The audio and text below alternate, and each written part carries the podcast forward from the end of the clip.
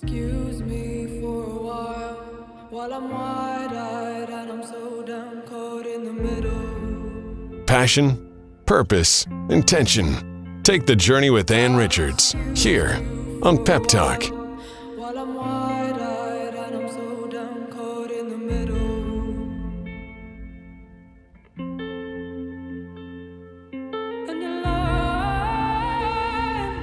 Hi, this is Ann Richards, and welcome to Pep Talks Passion Equals Purpose.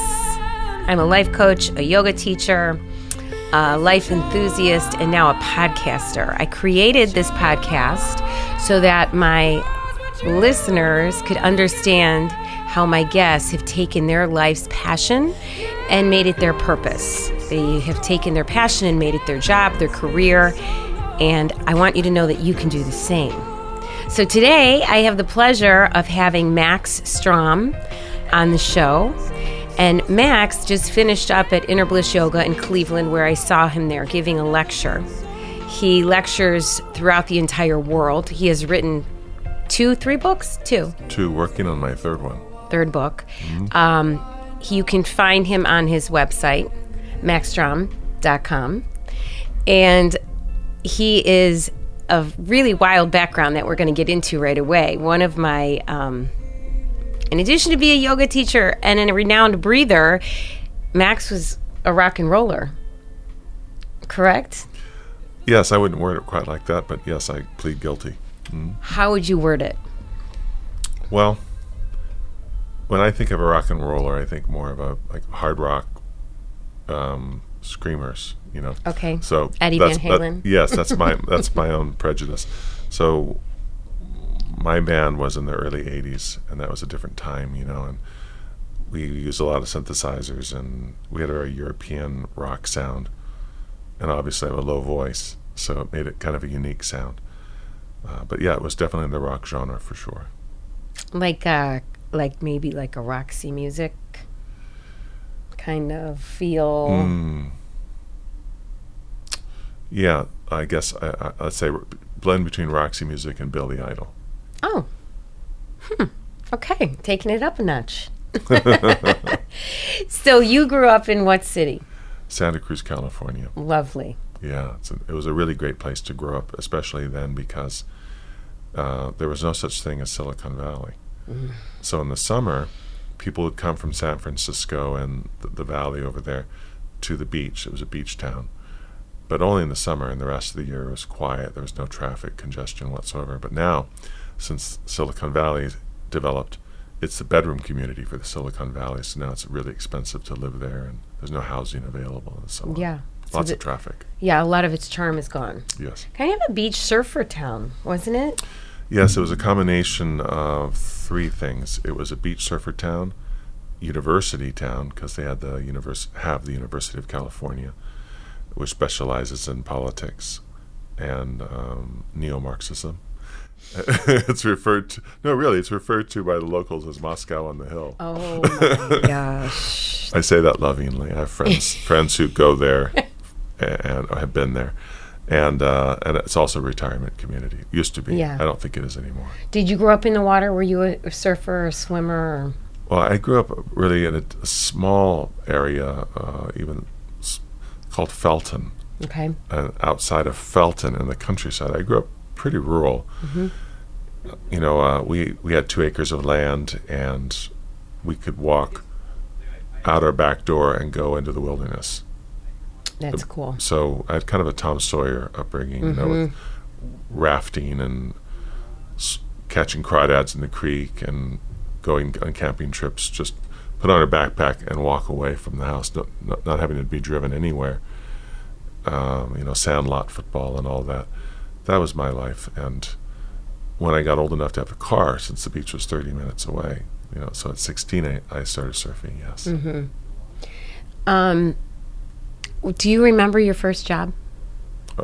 Um, well, yeah, I was I was pretty ambitious uh, to get out of the house. You know, the, there was a lot of strain in my house because it was just pre-divorce. As I was, you know, when I was around twelve, let's say, that started becoming the Cold War in the house, as I used to call it. And I used to mow lawns for the neighbors, and So I was saving money for a car and did other work. And then finally, uh, I bought my first pickup truck when I was 15 before I had a license. Mm. And my first job with a paycheck was working for a furniture company because I was a big kid. At, at 15, I was probably 6'2", you know, strong, played football. So um, it was a good summer job to move furniture around. That's a hard job. It wasn't, Hard on it- It, wasn't for me No. because I, I lifted weights when I was 15. You know, And you played football. Did you love it? I really loved it for a couple of years, and I was I was pretty good at it, if I may say so myself. I was a defensive tackle, headhunter, but uh, I'm also a sensitive person. I, I have compassion for people, even then, and I hurt quite a few people. I didn't mean to, but when you play the game, you hurt people. Yeah. You know, Lawrence Taylor didn't mean to break Joe Theismann's knee backwards, and in his career, he did. you know, he thought he was horrified when he saw it, but.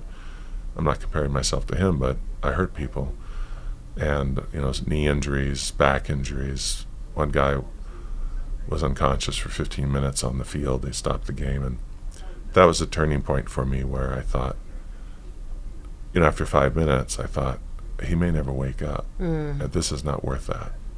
I would have felt just, I don't know if I would have ever gotten over that if I would have put a boy in a coma. You know. Yeah. So I thought, I think I'm going to do something else. Mm-hmm. And I, I discovered I had some musical talent, and eventually. What instrument did you play? I started with guitar, but then I went on to keyboards, synthesizers, and programming, drum machines, and so on. Did you find that pretty natural? Mm-hmm. Really natural. Did any of your parents play? My father played a little guitar, but not much. Do you still play? I do. I have a guitar at home, and I've actually begun writing songs again. Not with an ambition to to don my leather pants again, but simply because I realize after a number of years that there's a part of my brain that's quite developed that's just dormant. It's like it's like shutting down a laboratory and walking away. And so I've gone into the laboratory and switched everything on again, you know. And uh, I love writing songs just f- just for me. It brings me great joy to do it. So I've, I've written about ten songs in the last year and a half. Oh, that's awesome. You could put them on your website. I could. It's poetry. I think it's confusing to people though, because my my work is uh, is really about like if, if I'm working with you, my work's about you, about me helping you. It's not about me, mm-hmm. and I don't, I'm not interested in creating celebrity status for myself by. And here's something else I do: listen to my songs.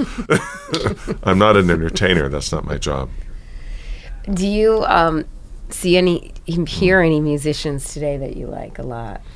Yeah, m- many. Uh, I, I I have to admit, like a lot of people, I still listen to things that I listened to when I was 17. Yeah. That's true. But I have discovered some bands in the last 10 years that I like. I like the band Rome, Okay. which is a funny name for a band that comes from Luxembourg. I don't know them. But they're called Rome. Okay. And that singer also has a low voice, but I think he's quite good. And uh, a recent British band I like is called London Grammar. I like them very much. I have a song or two by them Yeah. that they- I play. Yes. They uh, I think their first album was the biggest like they were the biggest new act of the year Okay. about four years ago, I think. Okay. They have two albums out, I think. Yeah. I'm not positive, that's why I keep saying And then you like some classic rock. Yeah, some. Mm-hmm. And I but I, I have a quite ec- eclectic taste, so I listen to a lot of classical music, movie soundtrack music, uh, Bulgarian women's choir, esoteric What?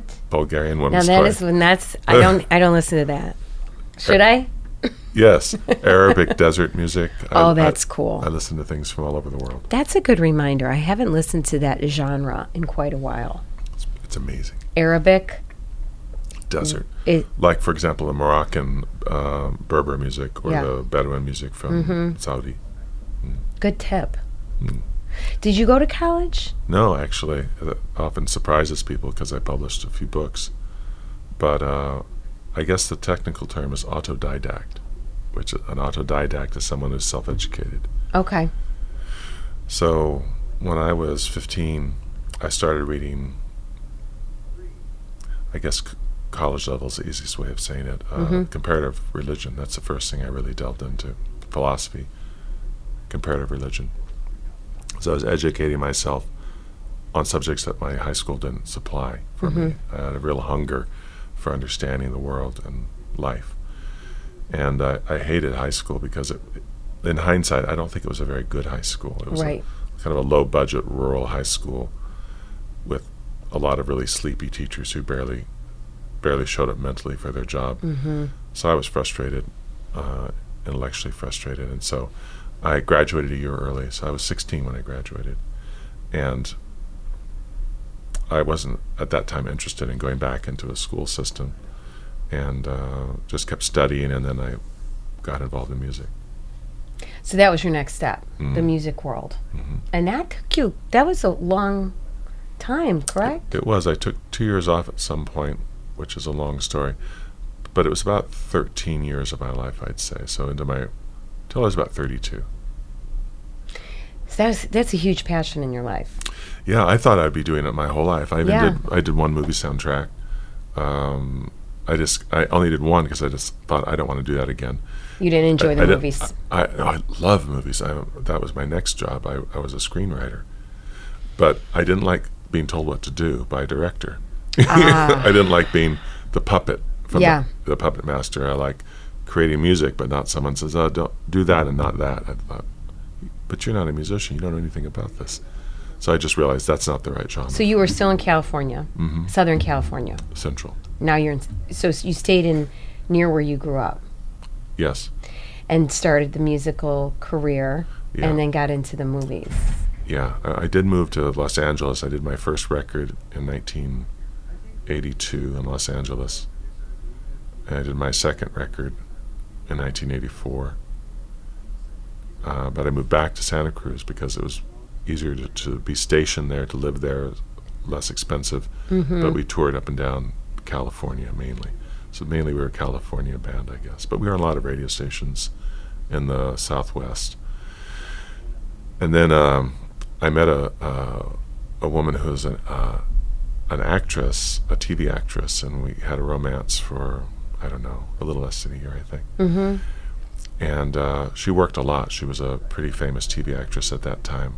And uh, one day she was reading a script, and afterwards she threw it in the trash. And I picked it up. I'd never seen a screenplay before, and I was a real movie buff. I mean, I had gone to hundreds of art house films. There, were, there were some really good art house thea- theaters where I lived, and so I'd buy passes and I'd go see like one every night for four nights in a row. So I'd see the German, Italian, French films, the Yeah. the Japanese films, you know, Kurosawa and so on. So I was really into art films mainly, Mm-hmm. and uh, but I never considered doing that as a profession. But everyone always told me they were surprised how much I could remember films. Yeah. So if I saw a film, I could tell you entire reams of dialogue. I could tell you almost scene by scene how the movie played out. It's just how my memory works. If you tell me a phone number right now, I will not remember it in 30 seconds. I don't remember numbers, but I remember story. Mm-hmm. So back to the girlfriend. So I looked at the screenplay, which was written by uh one of the top screenwriters in Hollywood at that time, and I read it and I thought, I could do this. That's exactly what I thought. I thought this looks really exciting, but it doesn't look that difficult. so I wrote a screenplay. By the time I finished it, she and I had already broken up. But I moved down to Los Angeles to see if I could sell it and it was really funny because I, I registered at the Writers Guild, and um, you know you register to protect it so no one can steal it from you. And I don't remember what it cost, hundred dollars or something. And I asked the lady, said, "How many screenplays are registered every year?" And she said, 45,000 approximately. Oh. And I said, How many are made? She said, 90. At that time, this was 1987. And I said, Okay. I'm gonna I'll take toss those odds. into the ring. Yeah, I'll take. I'm moving from the most insecure business in the world, the music business, Yes. to the second most insecure Yes. business, screenwriting. So did you get it? Did they make that movie? I did uh, sell the rights to that movie, but it was never made. But I did have um, eight things made. So I made a living for about eight or nine years as a screenwriter. So musician and then writer. Screenwriter, yeah. Do you still write? I mean, it, your books. Yeah, I, I, I haven't written fiction in a long time. Right. But I'm planning on writing an, another book of fiction um, uh, well, it'll be my first book of fiction. I've only done screenplays. I want to do a fiction book soon, following up the one I'm working on now. So, in the background of all this, had you started to get into yoga? Had you started to get into that world at all? When I was a musician, even before I was a musician, I started meditation. That was my first discipline, Mm-hmm. and I loved that. And then I found Qigong, which is essentially Chinese yoga. Okay. And we had a really good teacher in Santa Cruz at that time, but then he moved away, and there were no, there was no other teacher. So I did qigong for about three years, quite seriously, and then it gradually over the years fizzled out, and as music took over my life, and there was no teacher, and I w- I wasn't that disciplined to be honest. So it wasn't until I was a screenwriter, and I was living in Santa Monica,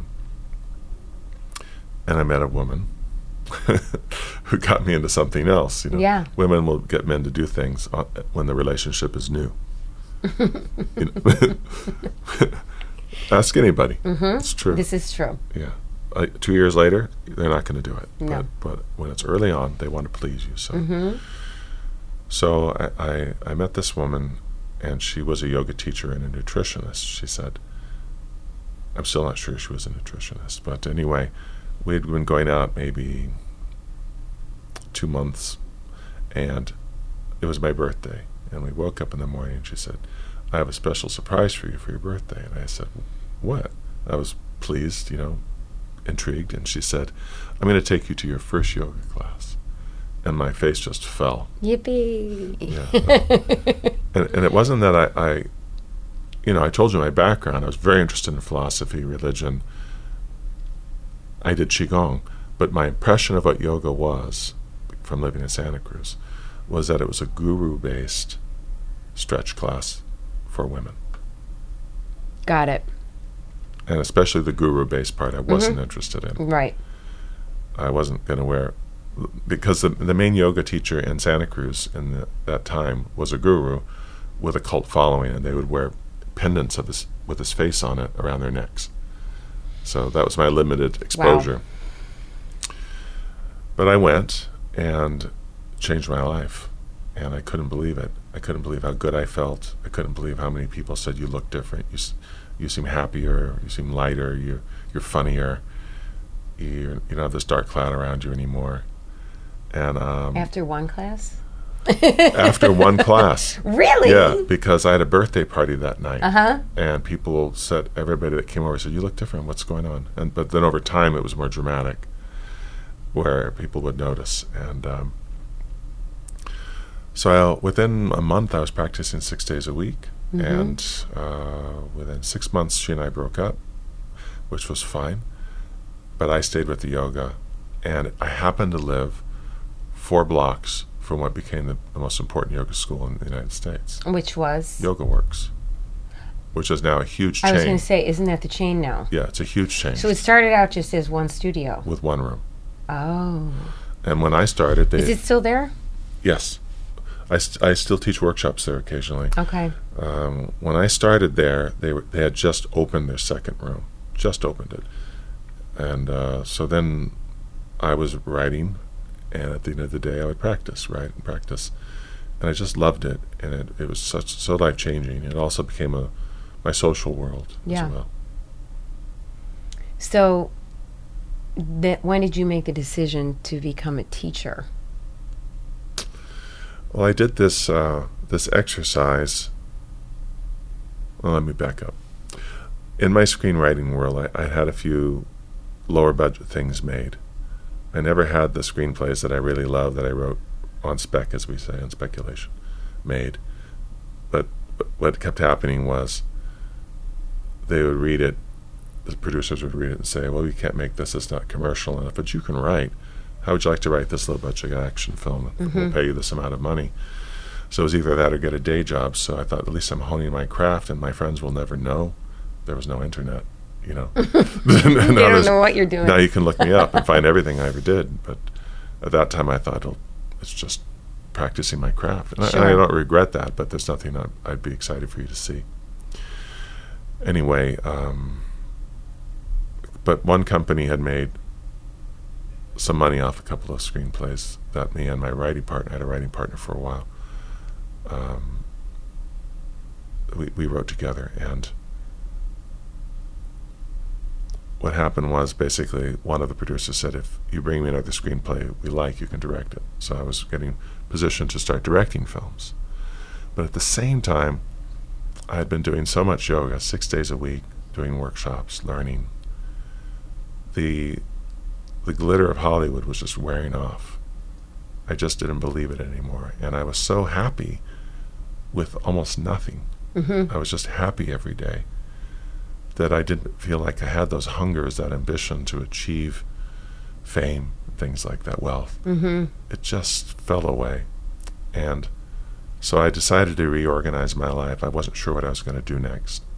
Meanwhile, I kept writing to make a living. But what happened was I, I, did this exercise that a friend of mine told me about, which is the first exercise in my first book. And I say this, I didn't invent this, this comes from long ago. But basically, basically you consult your peers. And that means that, let's say you ask five people two questions. Mm-hmm. You know, what do you think my strengths, skills, and talents are? And how do you think I'm self sabotaging myself? Mm-hmm. And if you do that with a group of people, you get a lot of really interesting information. Yeah. So I did that, and several of my friends said, well, "Why aren't you teaching yoga?" And I just thought that was the funniest thing because I'd never even considered it.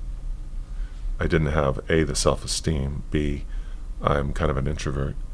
Uh, I didn't think I was quote unquote good enough or educated enough, even though I practiced six days a week for three years, three and a half years and they just kept pushing me. And then one of my friends set up a class in his apartment, and that's where I started teaching in my friend's apartment. You know, to five to ten people. Ah. Isn't that wild to think about now? Yeah, that was January 1995. To answer your question. Oh my gosh.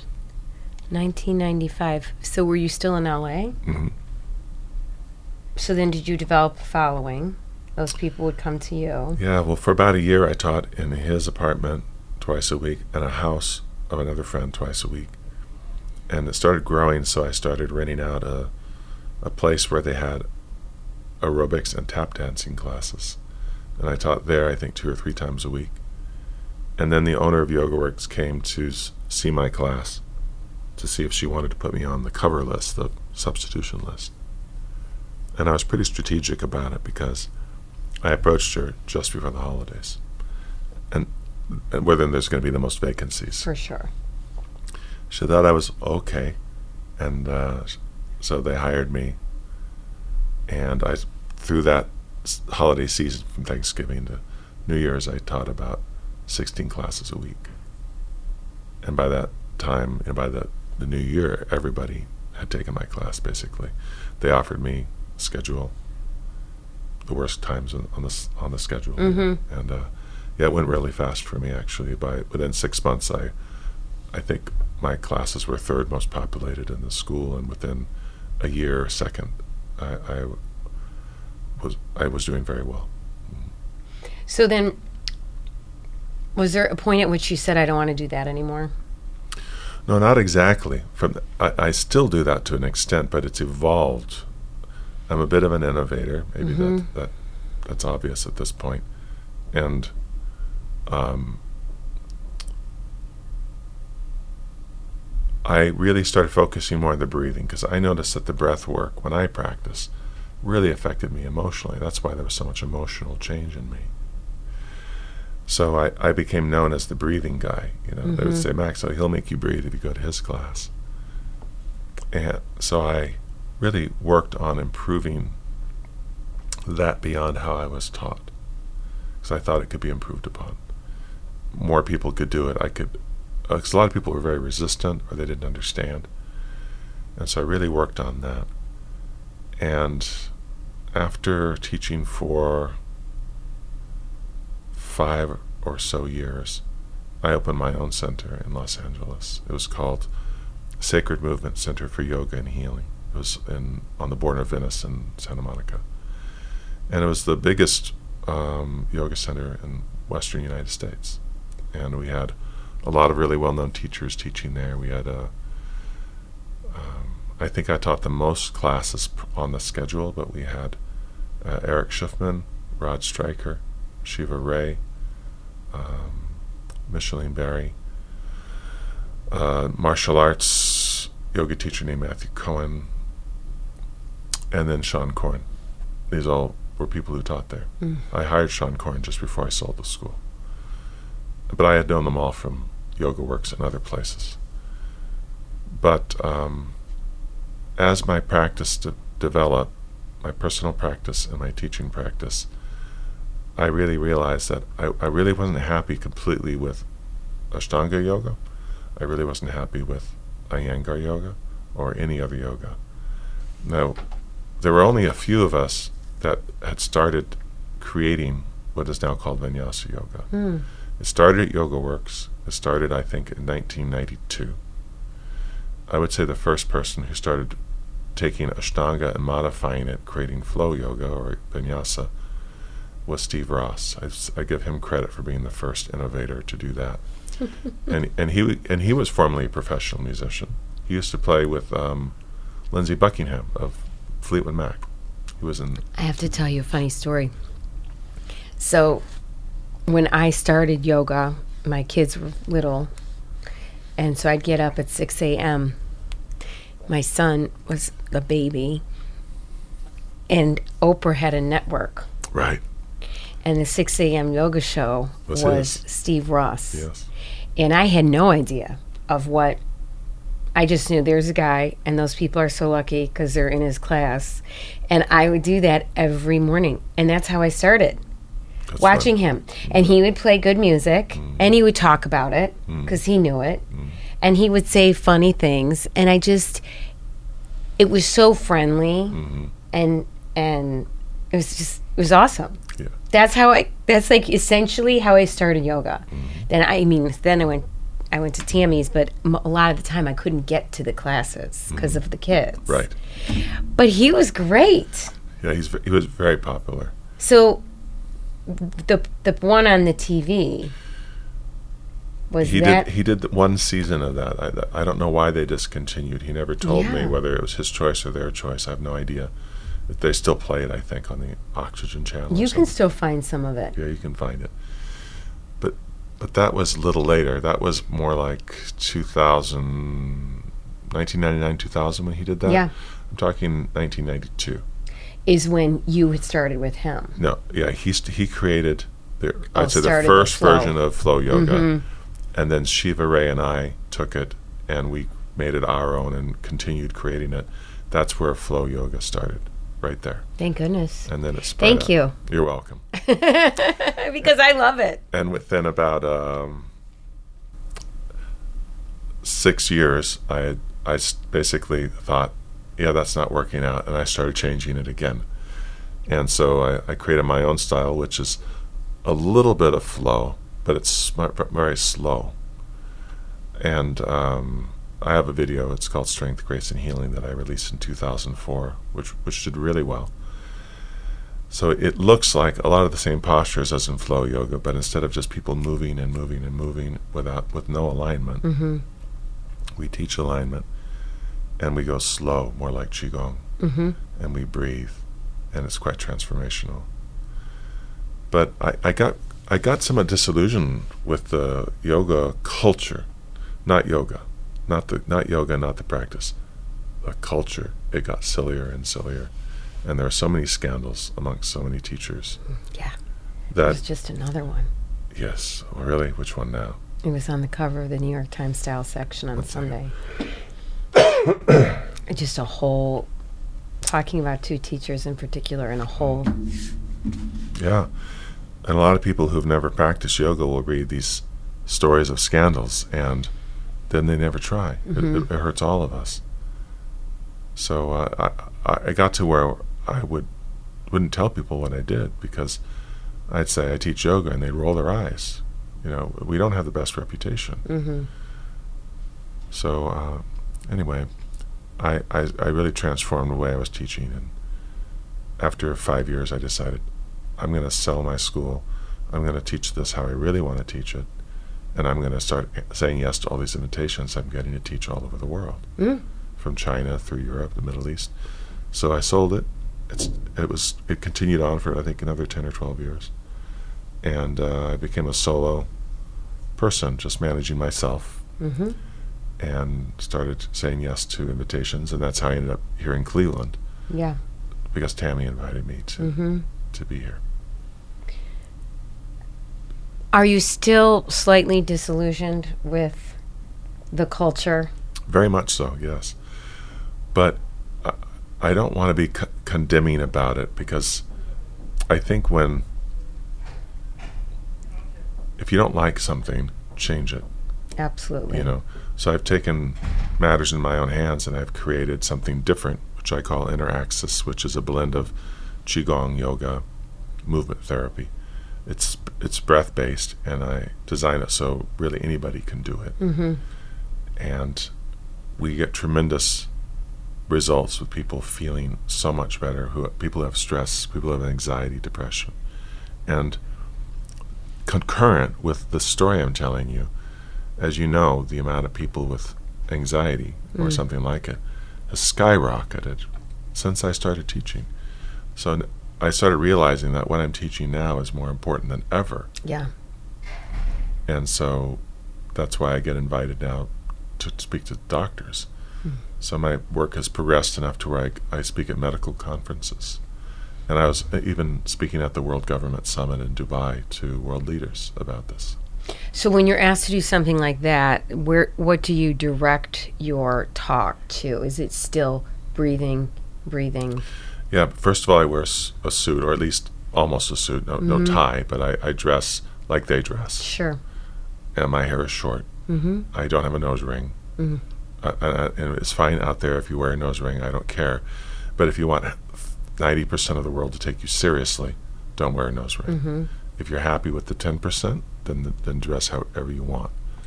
But, but that's part of the problem is there's there is a um, if people described a yoga teacher, it would be easy. Yeah.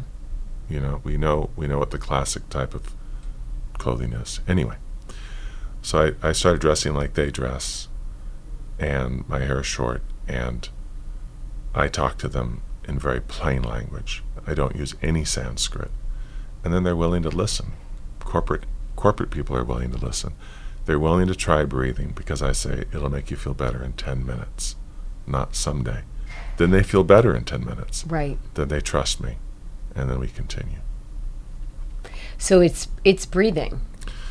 It's breathing, but I teach it in a particular way Mm-hmm. that other people don't. Oh, use. absolutely. Um, do you have a population, a segment of the population that you enjoy teaching to the most currently? That I enjoy teaching the most. I really like teaching people from 18 to 108. I mean, I don't really enjoy teaching uh, young teenagers and or children. I like because I don't like to modify, change my languaging for them or so on. Mm-hmm. But I had a 13 year old in one of my three day workshops the other day, and she was amazing.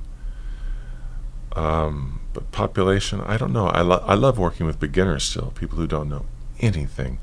I really enjoy watching them come to life when they discover how it makes them feel. I enjoy working with advanced yoga people, soldiers. Mm. I like working with sincere people who are motivated mainly. Yeah. I don't care what, I don't care if they're prisoners or housewives or anything. Yeah. I don't care. Did you work with athletes? I have worked with athletes. It- It wasn't my specialty, but I, I did have a. For example, um, one of my students went to the Sydney Olympics in 2003. Was it? I worked with him quite a bit for a couple of years, and I've worked with some world-class martial artists. Mm. Um, like uh, one, one lady. Um, what was her name? Cynthia Rothrock, world champion weapons uh, martial artist of the world. She was a student for a year or two, and yeah, I've worked with some athletes, but because of the nature of my focus, which is now more emotionally and psychologically based, that's not. I'm not the first person an athlete would come to. Mm-hmm. Do you take anyone's class? I don't anymore.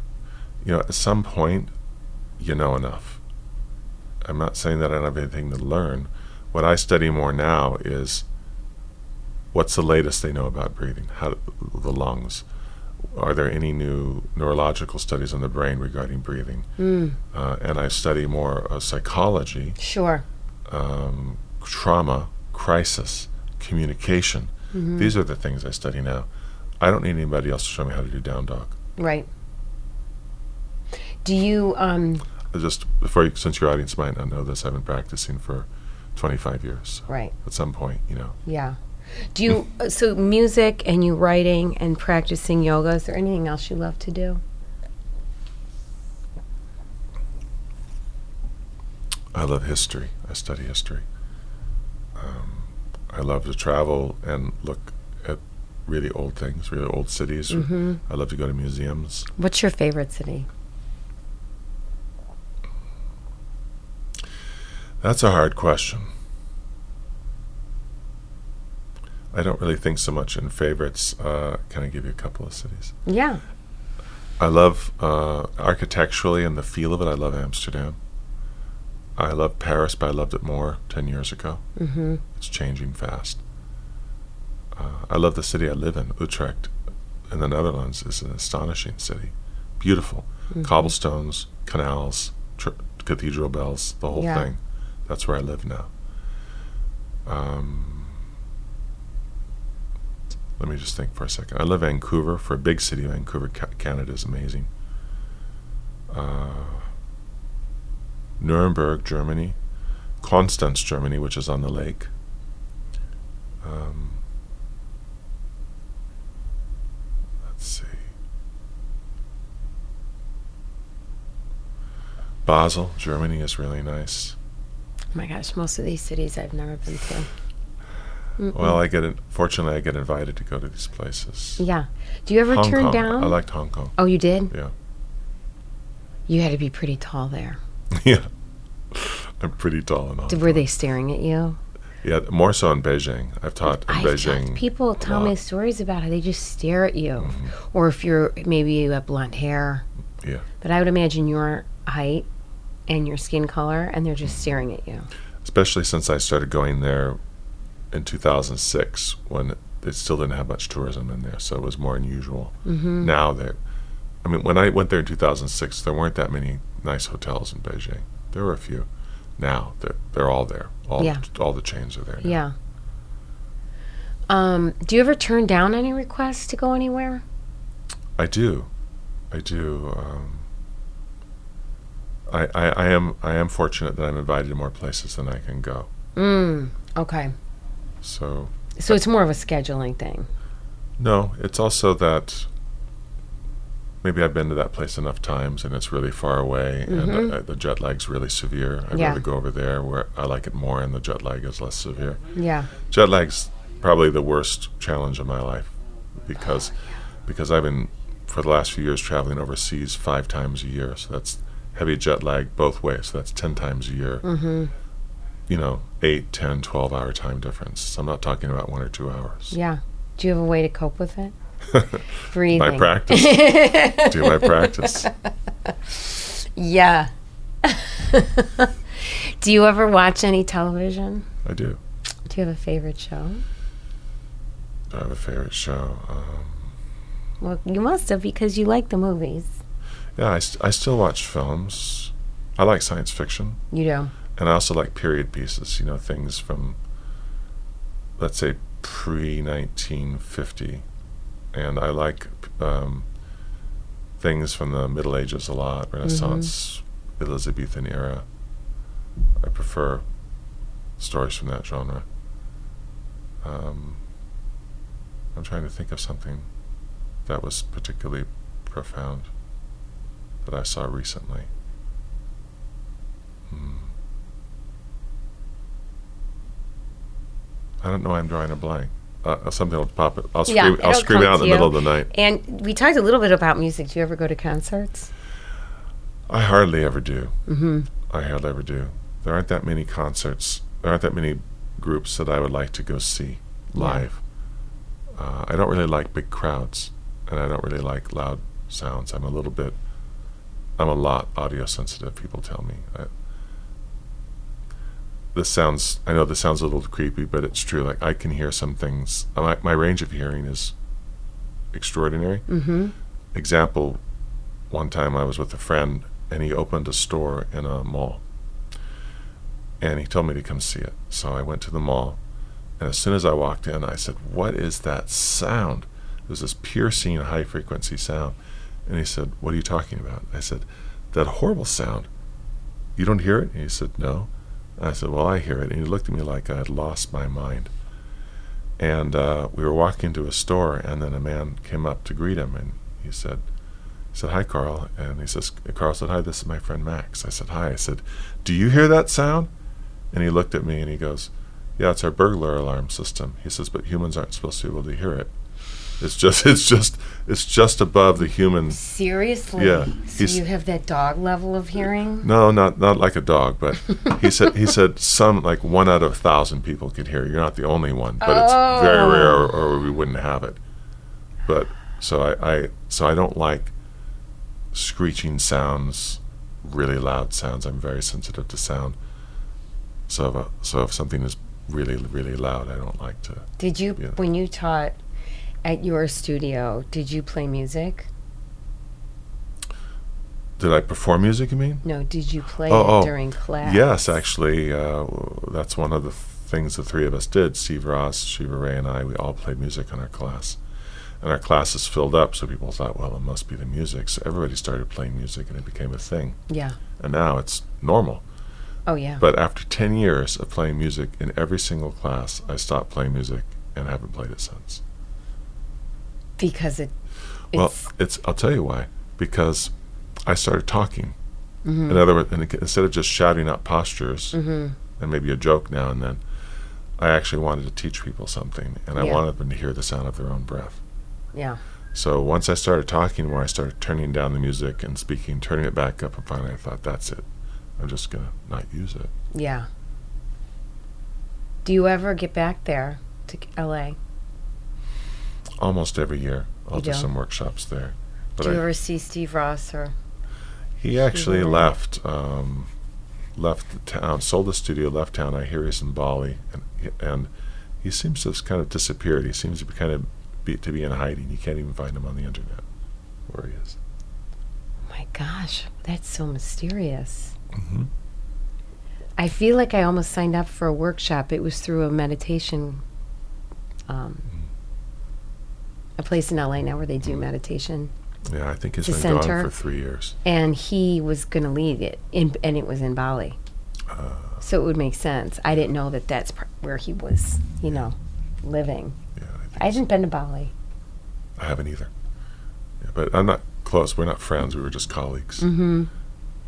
Um, so now, I, you know, I moved almost one year ago to the Netherlands, and I just love it so much. The people are a little different there. They're a little hardier. Um, there are no princesses in the Netherlands because they all ride their bike in the winter, in the rain. Princess. Yes, What is that supposed to mean? you've never heard the term princess. If I drive a car, I'm not a princess. That's not what I'm saying. I drive a car also, but I don't now. I, I don't have a car over there.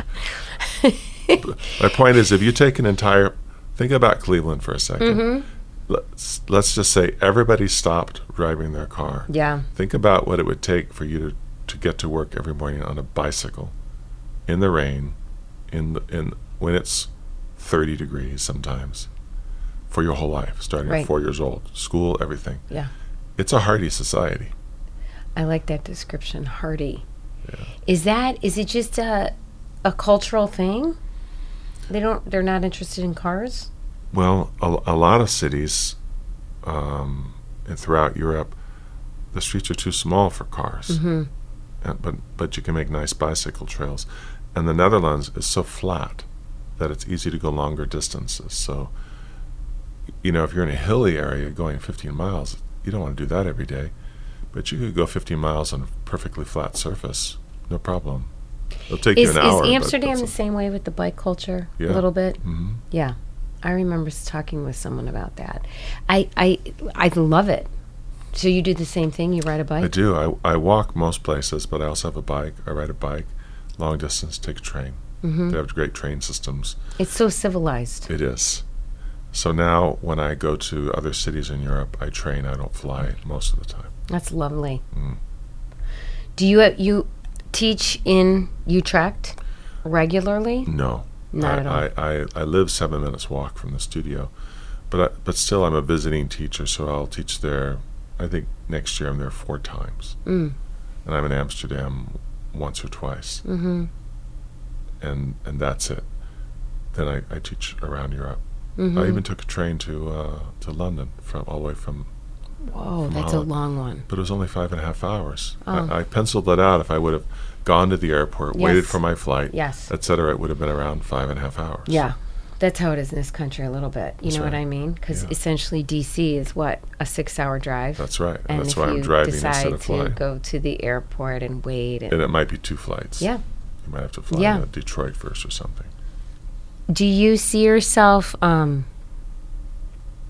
changing your path again in the future? Is there something beyond what you are doing now that Mm-hmm. you could see moving into? I've gone more into public speaking, Mm-hmm.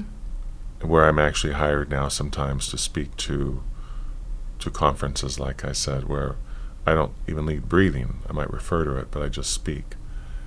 And I've done three TED Talks, Mm-hmm. and uh, I, I do talks in other countries like uh, Saudi Arabia. I've been to Saudi Arabia three times in the last two years, and they're going through an amazing cultural revolution there. People over here aren't aware of how much and how fast it's changing there. People over in America seem to think anybody in the Middle East like wears a, a suicide vest as every day as a, as their mode of clothing Yeah. but it's such a sophisticated culture over there and they watch the same TV we do. You know, the, Mm-hmm. the number one TV show in Saudi Arabia is Game of Thrones. Mm-hmm. Isn't that funny? Yeah. It's strange. yeah, they watch this. You know, and Netflix, HBO, they get it all over there. yeah. It's the same. Essentially, they're, they're so similar. And uh, anyway, I really like going to the, the Middle East in general. I love the people there, and the food there is amazing, and it's all changing very quickly.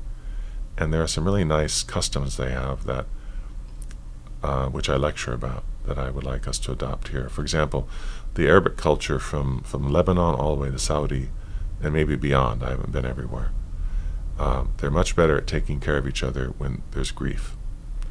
If someone passes away, they will. The whole family will show up. Or if you are in the hospital, something serious, you open your eyes and you have 50 people waiting for you. And that's life changing, you know. If you feel I'm that loved, Mm-hmm. that, you know, that, that, that they have to chase my families and friends out of my room Mm-hmm. because they want to be right next to me. So often in this country and in Europe, someone will be in to get cancer surgery, and, and their spouse is the only one there. They might not e- they've even told anybody that that's that they have this problem. Right. So we tend to isolate ourselves more in the Western culture. These are mm-hmm. things I lecture about now. Yeah. It's important. It's one of the most important things. If that could be, if we could adopt that. I think in this country it used to be that way. It used to when the immigrants and you know your parents came from Europe and they didn't know Yes. anyone, so they all stayed together. Yes. And it was more like a village. and there was no TV, and there was no AC. Mm-hmm. So in, the hot nights, you, they go out on their porches and talk to each other. Mm-hmm. So yeah, the modern conveniences haven't necessarily brought us together. It's a real what do they call it? A mixed bag. Yeah. right. They brought great blessings, for Mhm. sure, and and great curses also. Would you ever move back to this country? Sure, yeah. If if the uh, I'm not I'm not exiling myself, but at the moment I, I had the opportunity, uh, Mhm. and so I took it, and and I love it. I, I wish I had done it years earlier. And who knows? You know, I'm I'm single now. Maybe I'll meet someone over there and get married, which would mean I could get a passport. Which means I could live anywhere in Europe, not just the That's Netherlands. exciting. So we'll see what happens. Who Well, knows if- what's in store? If do you like the women that aren't princesses? I do, and they're very tall as well. So you're I- in the I right place. So I, I'm six foot six, and uh, I went out to lunch the other day with three women. Not a date, just a business lunch. Yeah. But all three women were over six feet tall. Just as an example, I've met two women taller than me. That is wild. It is. It's kind of bizarre. I'm How many look- women here have you met that are taller than you? Nobody. Right? Yeah. so you went to the right place. Yeah, they're tall. That like is a great um, demographic choice. I think so. Did you Google that? No, no, I, I I've been teaching there for 13 years. And you now see it. Yeah, It's obviously. hard to miss. Yeah, yeah. That's so curious. Everybody there has long femur bones. Do they play basketball? Basketball is starting to pick up steam there, the- where I think they will become a formidable basketball country. But that's American football, not at all, really. Um, soccer is their sport in Europe, as you know. Mm-hmm. But they could do well in basketball. My landlord's five inches taller than me. He's like six eleven.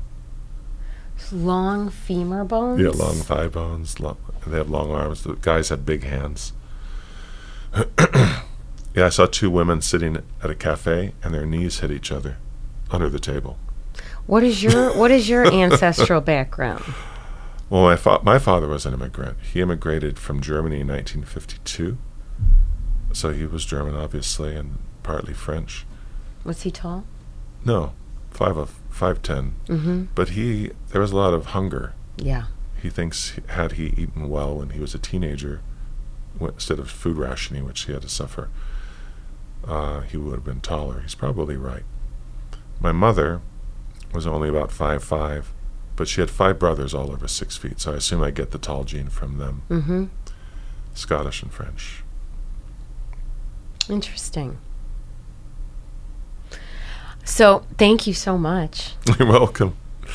Nice I would to suggest to, the listeners, viewers, to go pick up. Um, well, both books are fantastic. Life Worth Breathing and There Is No App for Happiness, which are both on Amazon, correct? Yes, thank you. And also, maybe your website? Do you sell them there? Well, it would direct you to the to Amazon. Okay. But, but on our website, we have uh, resources for breathing. Obviously, Mm-hmm. I have an app that's called Strategic Breathing. We released it just a few months ago. We designed it for the military. I have an online course called Breathe to Heal Okay. And that's accessible where? from my website. Okay. And if you just wanted an encapsulation, if you're interested in just what's what are his teachings about, I Mm-hmm. would look at my TED talk called Breathe to Heal Yes. on YouTube. Yes. That's great. How did you enjoy the TED Talk experience? Well, the first one I was terrified. The second one I was somewhat terrified. but I finally figured out sort of how to do it. And uh, your message has to be so clear to make them really work.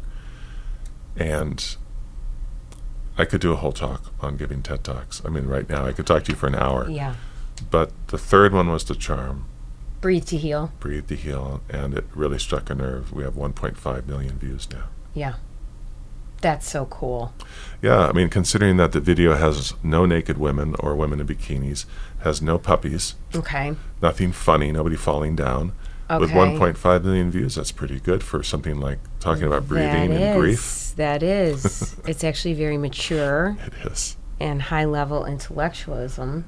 Well, well, thank you, but I, I would just say I struck a nerve because people know that we're in trouble socially. We know that we're suffering from anxiety and depression and Yeah. opioid addiction and suicide is going up. And our, you know, the, the demographic that has the highest rate of suicide are doctors. My guess is it's, It's, doc- late teen, early 20. it's doctors. That's what I'm telling you. Oh, doctors. Yeah, physicians are the profession with the highest rate of suicide in America. Hmm. What does it tell you about a culture when their healers are taking their own life? Yeah. More than anybody else. Yeah. More than soldiers. That the meds aren't working. Yeah, that's part of the message. That's. And w- pressure? Why, why are they taking their lives? Depression? Most of the doctors in America I meet are on antidepressants, anti-anxiety, Mm-hmm. prescription drugs, and sleep medication. It's it is a excuse me, it is a profession of a, of enormous risk. What's the word? uh, The term it's called uh, low margin for error. Okay. You know, if you think about a surgeon, Yeah. they make a s- mistake, it's dire. And airline pilots is the second most. Uh, they have the high, second highest rate of suicide. Same thing, low margin for error. So I think that's partly it. I think there are other mitigating circumstances as well. but it's definitely something that we need to look at. Wow. And I don't know that, you know, all the medication, which is supposed to help, it's really not. It seems to be helping some people, but in general, I think we can agree that we're fortunate that we live in a time when we have medication for these things, but no one wants to live off it the rest of their life. And nobody wants their 15 year old that just started taking anti anxiety drugs to live that the way the rest of their life. Right. And so, what we offer is uh, our breathing exercises you can do for 15 to 30 minutes a day. It's easy to learn, and it anxiety will not be a problem in your life anymore. Right. I agree. Well, thank you, Max. If you have you, any other um, questions, again, refer to his website, maxstrom.com. If you have any questions for me, you can check it out at annrichardsinspires.com, where I have links to the YouTube version of this and where to find the podcast on Apple. Send me your questions or emails, comments, or curiosities. I thank you so much for listening and uh, see you soon. Thank you. Thank you, Ann. Thank you. Pleasure. I've never been so alone. And night seems so strong. Yeah, night speaks so long. I've never been so alone.